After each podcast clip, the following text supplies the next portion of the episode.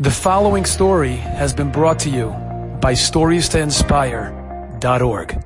I say this story again and again. It's a famous story that I that I love saying because it's so truthful.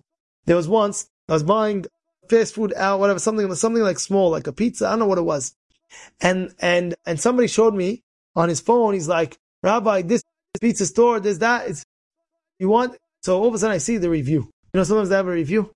On the review, I'm telling you, the whole thing. I'm not, you know, make sure your phones are filtered, this, that, that, that. I'm serious, make sure. But so somebody else's phone. The review was was just like, don't go to this place. It has cockroaches, as this, is that, a whole long list. And then I see who wrote it. It's a guy that I know is one of my main students. And I saw at the end his name. He put his name like, and any questions, speak to me. Boom. I was like, wait, wait, wait. He's one of my main students. I was like, oh my goodness, I can't believe this. I was like, I gotta tell him because now it really, it's really, think about it for a second. It's, it's, it's something that you're speaking in bad about. It could be that one time where you went, there was something bad in that restaurant, whatever happened to be, and now you're speaking about it, all your friends. Oh, by the way, don't go there, don't go there. Oh my goodness, I had a tomato, it was rotten, don't go there. So now, so now it's on Google, everybody's seeing, and this, that, or not even that, with amongst your friends. So I read that, I said, I literally did not go after that review. I really didn't go. And, and at the end of the day, what happened was, I'll tell you what happened. I was waiting, Wait, let me finish. Let me finish. I'll, answer you. I was waiting for the right time to tell him. You know, it's not the best thing. Anyway, I waited, waited, waited. One day, he comes to me. Said, Rabbi, I'm going through a surgery. Said, what? He says, my mouth, it's this, that, that. I have to, have to cut, make stitches, this, that. I said, that's crazy. He's like, yeah, I don't know, this, this, this, this, that. So, so I said, listen, do me a favor. Did you do this, this? I told him, did you place this review of this about a restaurant, this, that? He's like, yeah, that was me.